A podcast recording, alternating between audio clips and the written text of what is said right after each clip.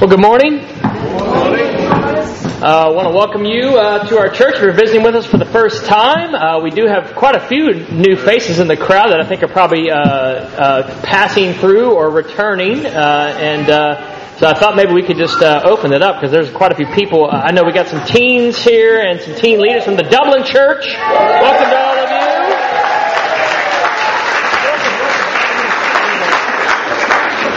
Teen Camp is, is here. That's exciting and great to have you guys passing through. Um, some other, uh, it's great to have Andrew back.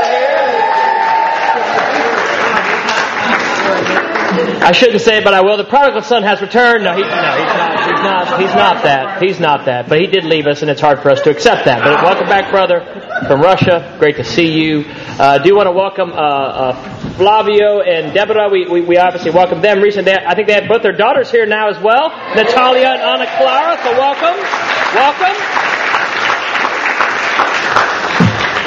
We are excited to uh, uh, uh, see the church growing from all over the world, and it's great to have our, our Brazilian family here. We're all, all, with us now, all from all here now, all together. Welcome, guys! And Ana Clara is going to a teen camp, so that's uh, that's exciting, and uh, she'll learn a new form of English. I'm sure of that, um, as I am too. Amen. Uh, anybody else I'm missing that's visiting that from other churches or family members that I, I, I, there's a lot of new faces here. I don't want to miss anybody. I want to welcome Bindu's father who's here with us today. Amen. Welcome, sir. Welcome. Welcome. That's great. Am I missing? Welcome. You want to do it, Tom? I...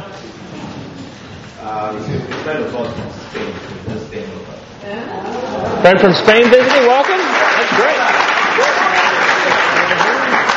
You got to do it yourself because I don't. Welcome. Welcome, Connie. Welcome. Great. Great.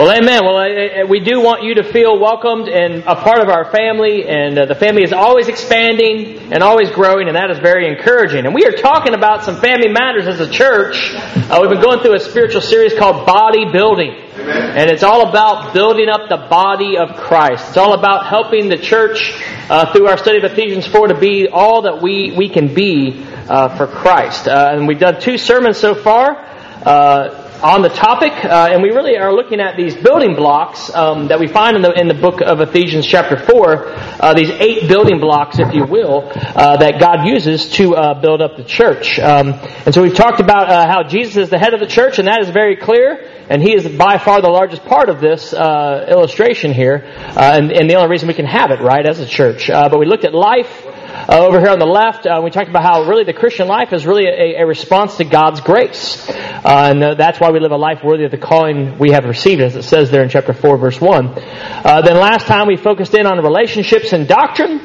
Uh, and how those two things are integral uh, to the building up of the body of Christ. Uh, and so I thought it'd be good, with, since we have a radio mic and I think I can walk around, to open it up for a moment and see what people are learning, what just something briefly you're encouraged by, something that you've been you've been really thinking about, something that's really impacted your heart on this idea of bodybuilding so far. Does anybody have any thoughts uh, on on this so far?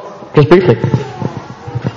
Yeah, we we looked at this family group last night, and one of the things that came out was that perhaps we've got brothers and sisters in the church, but we migrate to certain brothers and sisters in the church to to have those chats with and, and get together with, where there are other brothers and sisters in the church that we should make the effort to build relationships with. So, so some relational things to think about and grow in, and which is huge because we can't just say, "Oh, well, the person's not my family group," or uh, "Well, I don't really know that person," because we're all connected, as the illustration you know makes for. Okay. This is kind of fun. I get to kind of interact here. Yeah, we were um, in our discussion. We were looking at how it is important for us to be on the same doctrinal page, um, you know, when we are on the same doctrinal, page, then we can definitely speak to each other as brothers and sisters and not get um, all huffy or anything like that, but just really see that it's for God and it's not about us, really. So. Anybody else? Well, I'm here in the back, tripping over chairs. Two more here, Phil and then Claire, and then we'll wrap it. So we had a great barbecue at Forest House and we talked about relationship and doctrine and for me I wanted to be able to pray for people more so I can have, build a better relationship with them. That's for me, uh, definitely I want to ask people what I can pray for them for. Thanks. Um, I went from the first sermon, went through um, Ephesians 1 to 3, looking at all the blessings and spiritual blessings God gave us, and it was just really an exciting study to see the depth and breadth of God's love, and just helped me, motivated me more, because um, I think my challenge is not to grow tired and weary, but to keep being fresh and keep being in love with Jesus.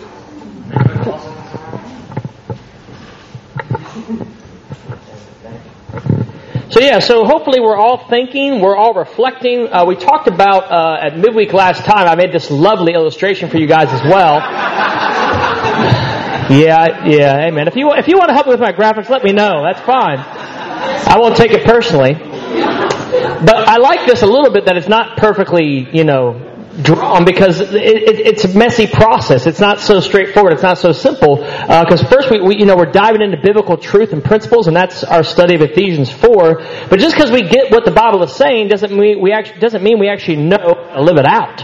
And so it's not just what does the Word make clear. But then what are we doing as a church to really live it out? And so I hope we're really thinking about that, not just hearing the sermon and saying amen, uh, but really trying to live it out. But then obviously we want to really talk to each other. Uh, we want to we want to have a, a healthy dialogue as a as a family group, and we want everyone in the church to be part of a healthy family group. Uh, you know, the theme is you know healthy people, healthy families, healthy church, and part of that is having great family groups, um, and obviously having great families, and hopefully in our in our husbands and wives and sons and daughters, we're also talking uh, about these things. But then of course some personal reflection, because when you start talking to other people you realize not everyone thinks the way you think. Not everyone sees it the way you see it, and it starts to challenge our own views that sometimes need to be challenged. But until we get it out there, whether it's right or wrong, how do we even know? Uh, you know, especially when we're talking about biblical principles and how to live these things out. So that's why make your family group meetings. That's why, you know, attend the midweek services if we really want everyone in the church to be a part uh, of this process. But of course, this is a wedge and it's supposed to kind of come down to a point, and that's what we hope we'll do at the end where, where we'll have deep biblical conviction. Uh, and with that biblical conviction, based on what we see in Ephesians 4, these building blocks coming together, we'll have great unity as a church. And so that's the hope, that's the prayer. But we really need every one of us to be engaged in that process. This is not a leadership thing. This is a church thing. Uh, this is not a nice idea. This is what God wants the church to be. Uh, this is what we ought to already be in many ways when we read Ephesians 4, but we know it's always a work in progress. And so, uh, it's been a great start, but I hope we will, we will pick up the momentum. I hope that it will increase. I hope that it will get deeper and stronger and wider and lovelier, and that we'll more and more build up this body of Christ together. And that's where also I think is very important for us to keep the motive and keep the heart behind it. I came across this quote and I love it. It says, if you want to build a ship, don't drum up the men to gather wood, divide the work, and give orders. Instead, teach them to yearn for the vast and endless sea. And we started this whole thing out talking about the incredible grace of God and the way that chapters 1 through 3 just, God's just lavished us with His grace and blessed us with His presence. And so at the end of the day, what we're building here and what we're going after is the, the endless and vast love of God. The endless and vast grace of God in our lives. That's what, that's what we're going after. That's what this is all about. And so, so the what does matter, but the why will keep us going. And so let's keep that in our hearts and let's keep that fire burning uh, to do this together. And so let's continue to read here. We're going to read on now. Uh, we left off in verse 6 last week in Ephesians 4, and we're going to pick it up here in Ephesians 4, verse 7. Paul goes on um, to then say, But to each one of us, grace has been given as Christ apportioned it. That is why it says, when he ascended on high, he took many captives and gave gifts to his people. What does he ascended mean, he goes on to say, except that he also descended to the lower earthly regions. He who descended is the very one who ascended higher than all the heavens in order to fill the whole universe. So Christ himself gave the apostles, the prophets, the evangelists, the pastors, and teachers to equip his people for works of service so that the body of Christ may be built up until we all reach unity in the faith and in the knowledge of the Son of God and become mature, attaining to the whole measure of the fullness of Christ. So there's two more building blocks here. uh, that Paul mentions uh, that were in that illustration in the beginning. And so the next building block we're going to focus in on here is grace. The building block of grace. Grace is a, a, broad word in the Christian faith. Grace is, is, is, a multifaceted thing and how it appears in our lives shows up in many forms uh, as well. And here in the text in verse 7, uh, Paul had just talked about the, the, the seven ones. You know, one body, one spirit, one Lord. We went over that last Sunday in our, our, our study of doctrine. Uh, but he begins again in verse 7 by using again that word one. You know, and, and, what does he say? He says, he says, each one of you has been given grace as Christ apportioned it. And so he's following off uh, verse 6 and he's tying it into verse 7. And he says, you know, each, each one of you has also been given grace by God. And so, uh, the NIV starts a paragraph, but the Greek actually doesn't indicate a change in thought from verse 6 to verse 7. And so that, that oneness uh, that we all share is not just the doctrine, but it's also the grace of God. But then, but then he starts to individualize that, that oneness and how that oneness is used to build up the church, specifically through the, the grace that is given. But, in, but then he goes on in verse 8, if we go back to the text here, uh, he goes on to verse 8 uh, to say that, that, that each one of us was given grace in verse 7 and he equates that grace in verse 8 to, to, to Christ giving gifts to his people. So he literally calls grace here, literally, uh, he calls it as, as God or Christ specifically giving gifts to his people. So, so the grace he's referring to in verse 7 is literally these gifts that he gives uh, to his people. And so the question is, what, what is that referring to? Uh, well, it's, it's obviously referring to the spiritual gifts that God has given uh, to the church and that God has given to individual Christians. Um, and we'll look at some passages that'll make that, that clear. Uh, but, but it's very clear that that's what he's referring to when you think about what he's talking about specifically uh, within the actual passage. And he actually quotes um, Psalm 68 here in verse 8 he quotes Psalm 68 verse 18. Um, and what's interesting is, is Paul in, in, the book, letter to Ephesians says he gave gifts to men as he quotes Psalm 68 verse 18. But if you literally look at Psalm 68 verse 18, you don't have to turn there right now, it actually says he received gifts from men. And Malcolm came up to me last week and asked me, what, what, what, I don't get it. Why, why does the Old Testament say he received gifts from men? But then Paul, through the Holy Spirit and writing the New Testament says, you know, he, he gave gifts to men. Is this, is, you know, and so sometimes people can say, is this a misquote uh, of the Old Testament? And so Malcolm brought up that question. It's a great question, Malcolm. Uh, but to me, as you look at it, it's a then and now.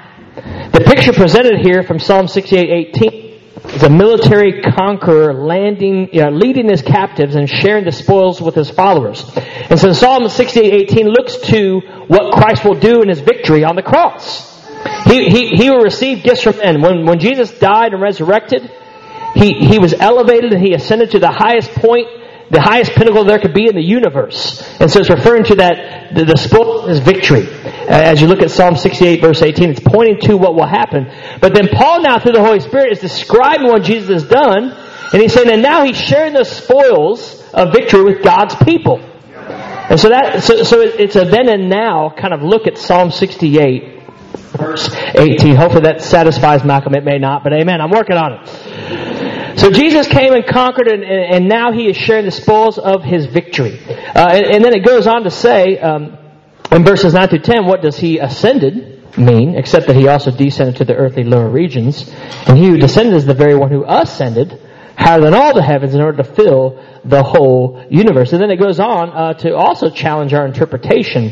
What, what is what is Paul describing here? What what is he talking about? Well, there are different uh, interpretations uh, by different theologians as to is referring to the work that Christ uh, did uh, with the old covenant and all the souls under the old covenant while he was in the tomb. First Peter three uh, describes a similar account where Jesus preached to the spirits in prison who disobeyed long ago. Uh, and so we don't really know exactly what it, it, it, it's talking about.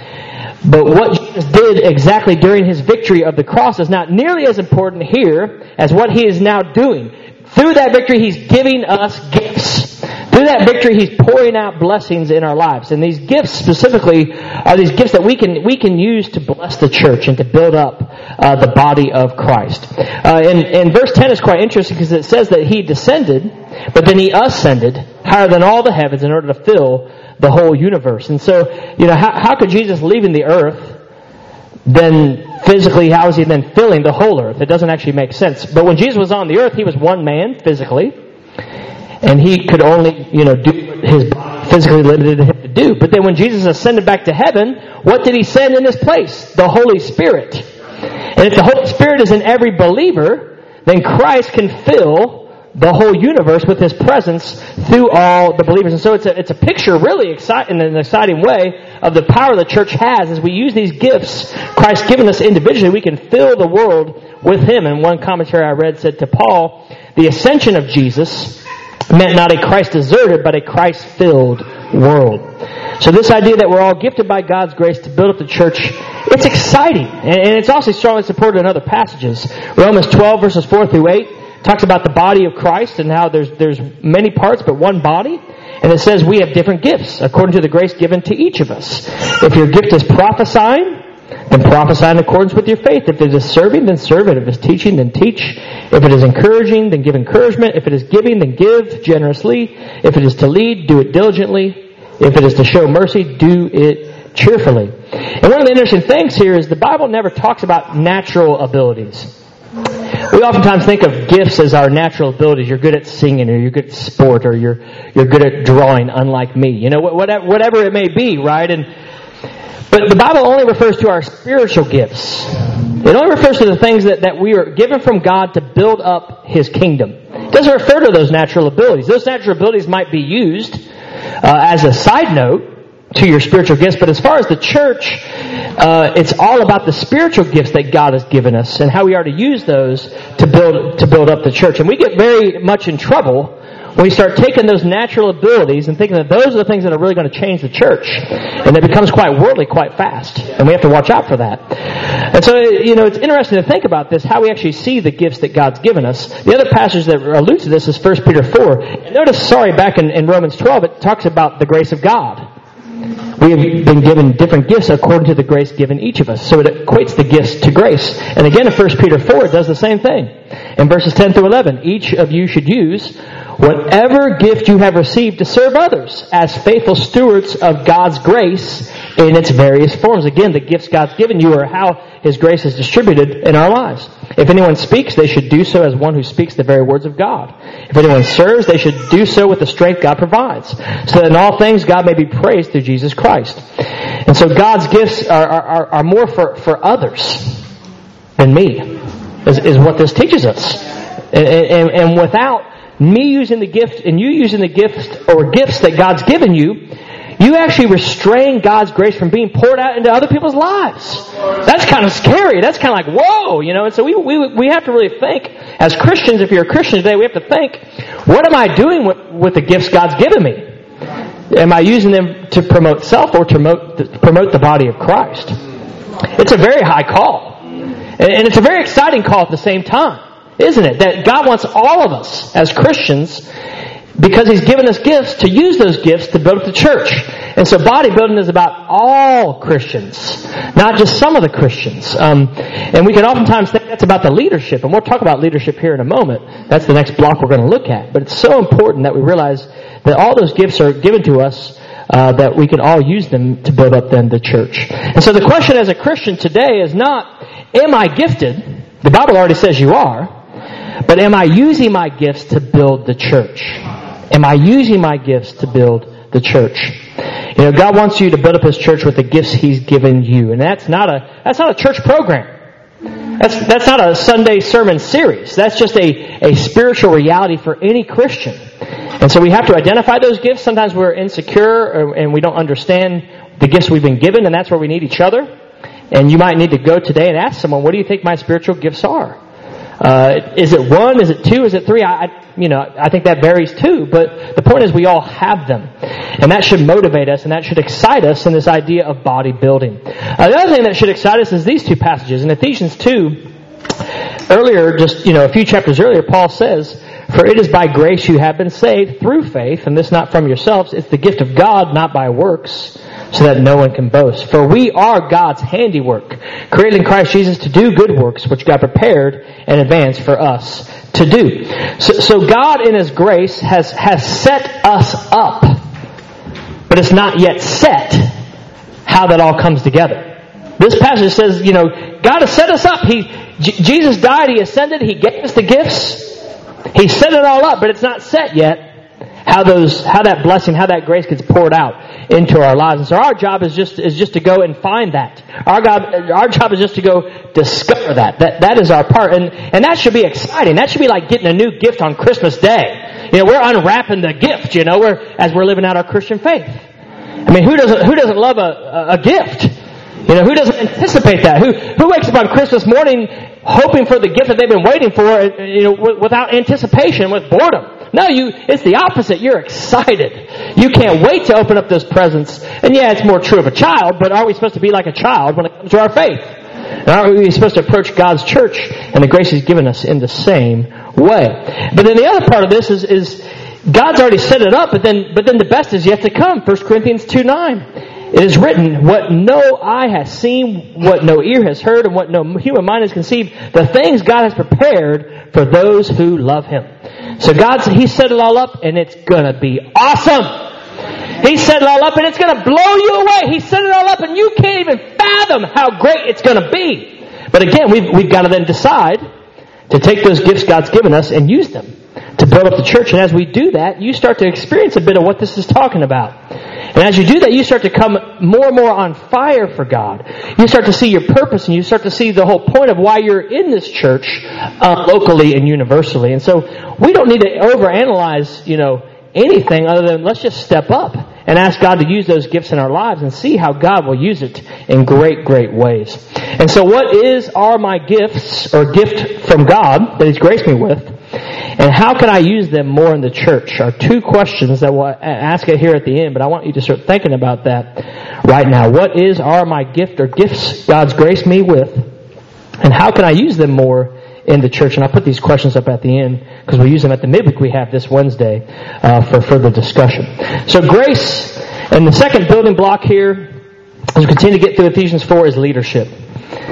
Grace in the form of gifts is a huge building block in the church, and I hope that we all figure out what that is for us and all use it. And it's going to be a great, great victory uh, when we all are doing that at the same time in the church. And that's always the challenge. But the other thing here is leadership.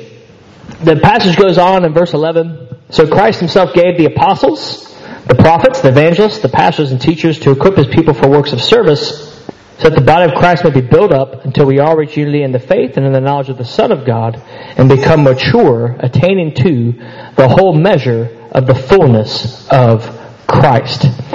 And so there again, that phrase fullness of Christ appears in the text, but this time it equates it to the, the work of leadership in the church and how it brings that out uh, through the work that God calls it to do. And so yes, God has given grace in the form of gifts to every believer, to every Christian. You know, we all help build, but we also see here in the passage certain people are gifted in particular with leadership.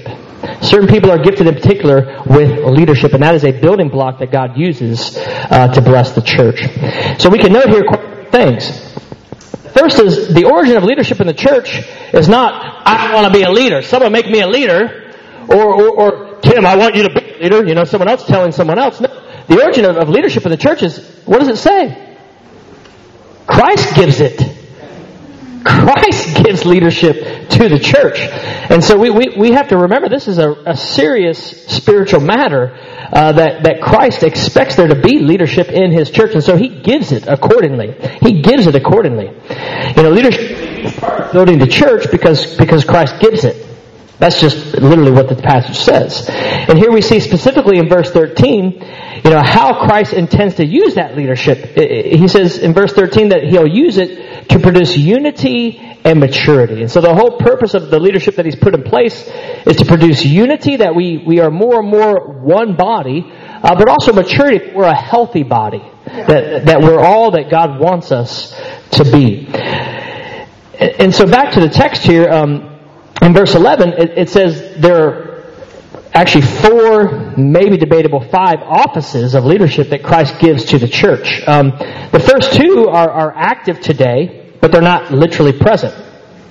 Referring to the apostles um, and the prophets. Um, so we'll go through this just a little bit, and then we'll look at the, the other two or three, depending on how you interpret it. I'll explain that in a moment, uh, which are present today um, in the church. So the first two he mentions here uh, in leadership are the apostles and prophets. Um, a little overview of the apostles. Uh, they, they were men who had a unique role historically and spiritually alongside Jesus when he was here on the earth. 1 Corinthians 9, 1 through 2, you can look at it later. It says that an apostle was someone who witnessed the resurrected Christ.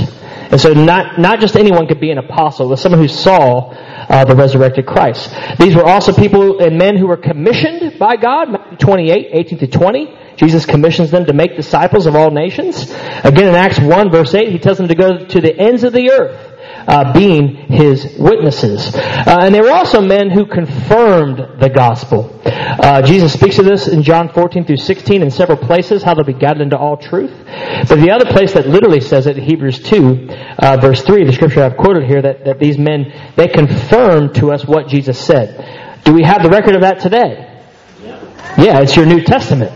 It's the 27 books of the New Testament. This is the confirmation of what the apostles saw uh, and what they confirmed when it comes to the gospel. So, so the apostles are not are not alive today, and that's one of the challenges in people with with people doctrinally who believe in the miraculous gifts of the Holy Spirit, speaking in tongues and healing and prophecy. Uh, but if you go through the New Testament, you'll see that it was all apostolic in its in its origin and in its use. And so once the apostles died off, uh, perhaps we need to understand that, that those things died off too. That's another Bible study for another day. If you have questions about that, please see me later. Um, but the apostles are no longer here today. That's clear, but they're still working through the message they've given us uh, through the Word of God, and praise God for that. The other part of the prophets, the prophets are a bit more mysterious. You know, when we hear prophet, we think of all kinds of things, right? Uh, one commentary I was reading this week said they were men, prophets, and there were women who were prophets too who were given, as were the apostles, particular insight into the doctrines of the faith. They were under the immediate influence and inspiration of the Holy Spirit, which distinguishes them from teachers. The prophets did not so much foretell the future as foretell the will of God. In foretelling the will of God, they necessarily, to some extent, foretold the future because they announced the consequences which would follow if men disobeyed that will. Uh, and then you actually find a couple references to the prophets, and it's always alongside the apostles, actually, in the New Testament. 1 Corinthians 12, uh, verses 27 to 28, it says, You are the body of Christ, as Paul speaks to the church in Corinth, and each one of you is a part of it. And God has placed in the church, first of all, apostles, and he says, second, prophets. So they're not as equal to the apostles, but they're right alongside them in that list. And then they literally are alongside them in, in Ephesians 3, uh, verses 4 through 6, the other passage I have quoted there for you that you can look up a, a, little later. Paul is speaking of the mystery of Christ there in Ephesians 3, verses 4 through 6. And he says, um, This mystery has now been revealed by the Spirit to God's holy apostles and prophets. And there he lays the prophets right alongside uh, the apostles. And so the apostles and prophets leadership is still working today, but they're not present today. And it's a foundational part of the leadership that God, uh, you know, put in place. Um, and, and, and, so uh, Ephesians 2 actually, again, reminds us of that in verses 19 to 20. Consequently, you're no longer foreigners and aliens, but fellow citizens with God's people, and also members of his household, built on the foundation of the apostles and prophets, with Christ Jesus himself as the chief cornerstone. And so again, the, it's the foundational work, the foundational leadership that we're we're still standing on today, and praise God for that, that allows us uh, to build the church more and more and more through the apostles and prophets. But then he goes on to speak of present forms of leadership that still exist in the church today. Uh, then he talks about evangelists, he talks about pastors and teachers. And so, evangelists, uh, today we might think, hear the word evangelist and think of some guy who's on TV and flies a big you know, a Learjet around and makes lots of money, and that is a serious distortion of the word.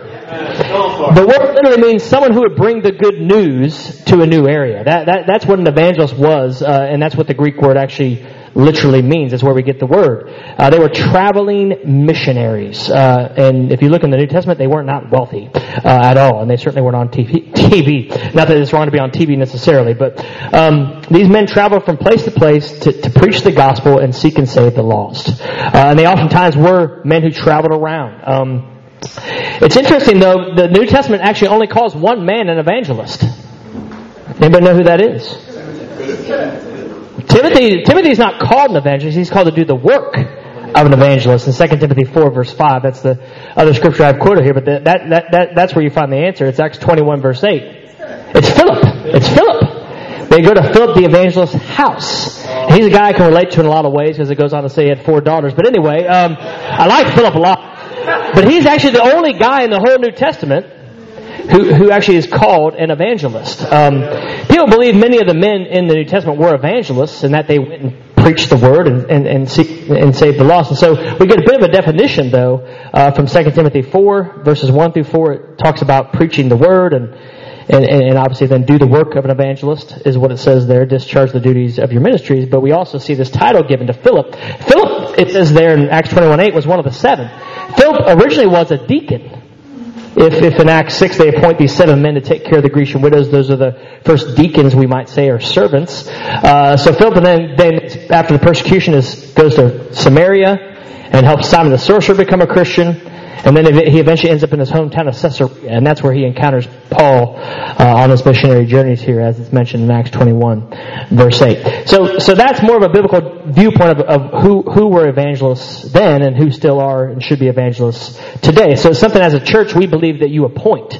You appoint someone as an evangelist who is preaching the word, who is seeking and saving the lost. Um, uh, and I had the privilege of getting appointed in our fellowship back in Virginia in uh, 2008, uh, you know, a while ago. But it wasn't that all of a sudden now I had to do that. I was already doing that work. And the church that I was a part of uh, locally said, we think he's now ready to be appointed uh, in this position. Um, and so, same thing with elders. You know, you, you don't you don't work and then all of a sudden you become an elder, you do the work of an elder, and eventually the church recognizes that and appoints you as an elder. And so, and that's the other form here that that that, that uh, Paul mentions is pastor teacher. Pastor, we don't we don't hear elder; it's a different word, um, but it's actually quite similar. Uh, it literally means shepherd. It can also mean overseer. Uh, and we know uh, when you look at the descriptions of elders in the New Testament, they are shepherds of the flock. 1 Peter 5, 1 through 4. Uh, they are overseers. You know, uh, and so we, we're, we're, we're quite sure, although it's a different word translated from Greek to English here, and it's not elder, that this is referred to an elder. A pastor is an elder. Um, someone can, can, can pastor the church and shepherd the church and not be an elder. And our church has been blessed to have people who have done that over the years who aren't, you know, necessarily elders right now. Uh, but those, that's the distinction here is that we believe it's referring to an elder. Um, and, and, and notice in, in your, your English it says, it says pastor and teacher. And that's the only section that has like an and. And so the question is, is teacher a separate leadership position? Uh, it can be, because Acts 13, Acts 13 verse 1, the church in Antioch had prophets and teachers, and they send out Paul and Barnabas on the first missionary journey. And it doesn't say those teachers were necessarily elders, but an interesting passage is 1 Timothy 5.17. The elders who direct the affairs of the church well are worthy of double honor, especially those whose work is preaching and teaching. And so based on that, that passage, based on the way the Greek is, likely that it's referring to an elder as someone who also should be teaching the church. Um, and so it's kind of making that distinction there, perhaps, uh, in Ephesians 4, because it certainly makes it in 1 Timothy 5, uh, verse 17. And so leadership of the past that we're still being blessed from, and leadership that presently as a church we can have uh, that is biblical, is what Paul is referring to here. And, and he says specifically in verses 12 to 13, what they do is they equip God's people for works of service so that the body of Christ might be built up until we all reach unity in the faith and in the knowledge of the Son of God and become mature, attaining, attaining to the whole measure of the fullness of Christ. And so, so leadership today in God's church uh, should be equipping God's people and building up the church toward unity and toward maturity.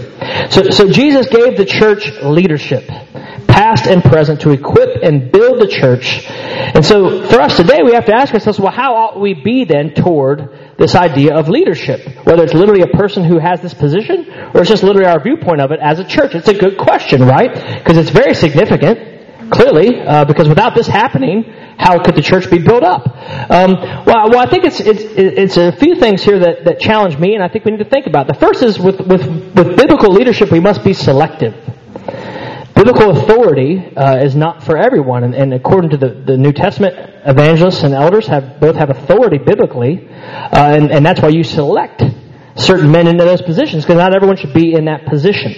There are biblical qualifications. And so we don't need to be fearful, we need to be careful uh, with biblical leadership, and that's why we, we need to be selective. Um, the other side, though, of that selectivity uh, is, is, is, is if God has selected biblically qualified leaders, well, then we need to, we need to follow that leadership. If Christ gives the church leadership and, and, the local church selects, you know, people in those positions, then we need, to, we need to follow and trust that leadership and that process. It doesn't mean that those leaders are flawless. It doesn't mean that those leaders cannot even be taken out of that position. Absolutely, those things are true. There's no lifetime appointments here. Uh, you know, you have to you have to live out those qualifications uh, the entire time you're in that particular position. Uh, but but that's a mature view of leadership, and that's a biblical view of leadership. And we have to ask ourselves as a church: Do we have that? Do, do, do, we have that trust in the process and that trust in biblical selection and following in that? And that's the other thing is we can't just be selective, we also have to be receptive. We have to be selective but also receptive uh, with leadership. You know, if leadership is trying to equip and build, then we must be willing to follow. And that's why if, if the church leadership calls a meeting that they want everyone to be at, that's why we should try to be there. Amen. We can't make all the meetings, but but the church only has so much time. I mean, Cameron, amen. I appreciate his humility about you know how much time he spends on his cell phone. I think we all probably were convicted on that one, and maybe should get the app. But anyway, that's a side note.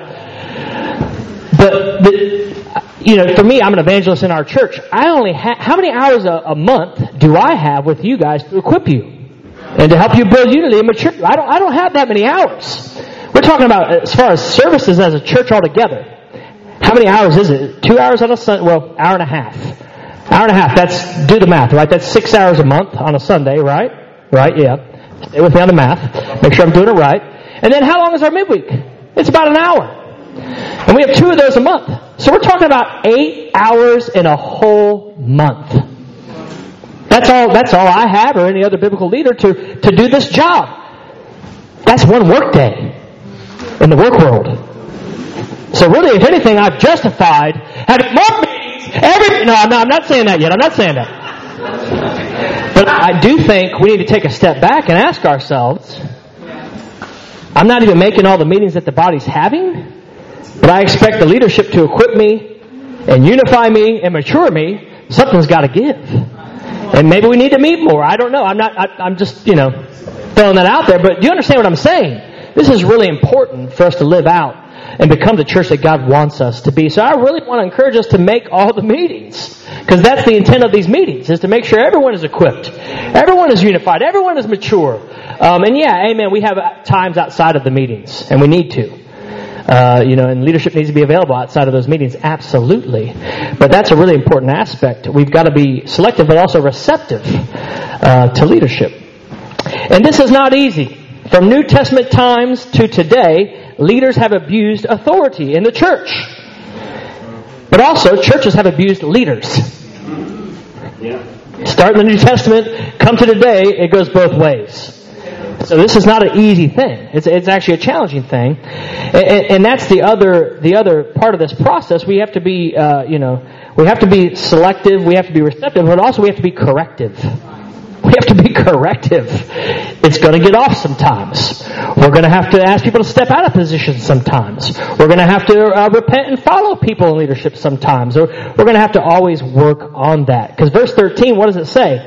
It says, all this will happen until, until, where is it? Until we all reach unity in the faith and in the knowledge of the Son of God and become mature. Until all of us reach it, we got to keep working at it. And that's going to take humility and, and that correction when we get off track. It's a great uh, illustration here as we close out our time um, and ask a few questions here. Uh, anybody heard of a sandhill crane? You guys have cranes here in, in, in, in England. I, I, think the sandhill crane is a specific breed more in North America. But cranes in general, they, they fly very, very long distances. And they're very large birds. And, and uh, Bruce Larson in his book Wind and Fire points out some interesting facts about sandhill cranes. He says these large birds who fly great distances around, across continents have three remarkable qualities. First, they rotate leadership. No one bird stays out in front all the time. Second, they choose leaders who can handle turbulence. And then, all during the time one bird is leading, the rest are honking their affirmation. So that's a pretty good model for leadership, I think. We can learn from the birds. Jesus said we should, right? It's shared leadership in the church. It's not, not one man or one woman at the top. It never was God's plan. It, it, it's, a, it's team leadership. Absolutely. Absolutely. But second, not everyone is qualified to lead. We got to be able to handle the turbulence, and that's part of being a biblical leader. You got to be able to handle the turbulence. But third, and this is the part we can all do for sure, is, is we got to be honking, honking for the leader, you know, and encouraging them when we're flying through the turbulence. But it's so easy when we're going through the turbulence to get mad at the leader and stop honking. And so, it's around, Andy, we should be honking today. And, you know, honk, I don't even know what that means, but, uh, you understand what I'm saying. It's a beautiful picture. It's a beautiful picture of, of if we do leadership God's way, it can really work. And amen, it's not the most important thing, it's one of the building blocks. But it's an important building block that we must have. Biblical, shared, supported leadership is a must for us to be a healthy church body. And so let's keep honking at that, amen? Or you can honk, amen. So some closing questions here. Uh, that we're going to discuss at midweek that I hope we'll all digest on and, and pray about and get in our Bibles before we even get to Wednesday night. Uh, if you're visiting with us and you want to join us Wednesday night, uh, we're not here. We're at King Edward's uh, School for Girls uh, up in Handsworth. And on our website, birminghamchurch.org.uk, you can get all those details. We meet at 7.15 for a 7.30 start. And parents, don't forget we're dropping the kids off right when you arrive in the sixth form now to give us more time. So some closing questions. First we got to think, what is are my gift or gifts from God and how can I use them more in the church? And second, do you have a biblical view of leadership? How can you better follow leadership in the church? And how could this benefit you and others? This is not a negative thing. It's a quite positive thing if we do it God's way. And the other thing is act. Make the midweeks in the month of August Make the family group meetings. Our family groups are trying to meet once a month to also discuss these things. And I think in our family groups, that's where the wedge will get more pointed. Because we have more of a relationship. We have more of an understanding uh, with one another. And the other part of ACT is engage more with your gift or gifts in the church this week. Stop sitting around waiting for me to tap you on the shoulder to use your gift. I, I, need to equip you and, and prepare you as much as I can, but I've done that today, I think, by pointing out that you are gifted. And God wants to use that gift in your life to build up the church. And so go after that. What is what does the Holy Spirit put it on your heart to go after? And amen. If it's a if it's on a church wide level, well, you might need to talk to the church leaders about that before you implement it. Next Sunday, we're changing the Sunday service. Well, amen. Maybe you're right. Maybe that's a gift that God has given you. We need to listen to it. But please see me before you do that. But I'm not talking about uh, church wide things. I'm just talking about your individual life and how God can work through you. And I think you understand the difference. And so, amen. Let's pray as we close out our time here, and let's continue to build up this body together through the grace poured out through gifts and through leadership. Let's pray. Father in heaven, thank you so much. We just, the more I look at what Jesus did for us through his death, burial, and resurrection on the cross, the more I'm just, I, I realize I don't get how much he me, how much he's done for me, how much he's provided for me, God, through his death. He's not just uh, forgiven us. He's not just sanctified us. He's not just uh, cleansed our consciences. He's not just rebuilt our, our dreams and our hopes and our lives, God. He's, he's given us a purpose. He's given us gifts, God, uh, that we can use to build up your great and awesome kingdom. What a privilege it is, God, then, uh, to be your people and to use those gifts, God, to build up your kingdom. Help us, God, each one of us as Christians in this church, to do that.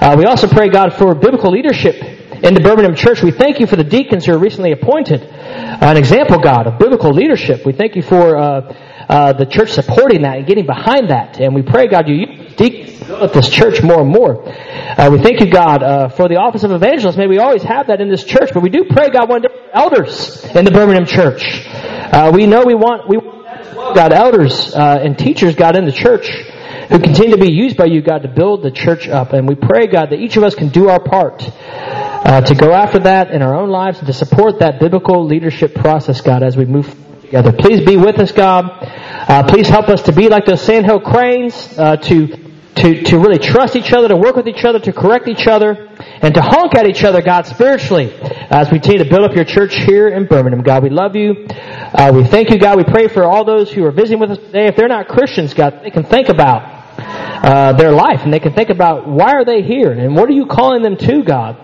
And they can seek you, God, through our fellowship today. And they, they can seek you, God, by studying the Bible with us. God, we love you. We thank you so much for this time to build up your body. And as the Birmingham Church, we, we pray together and we say, Amen. Thank you.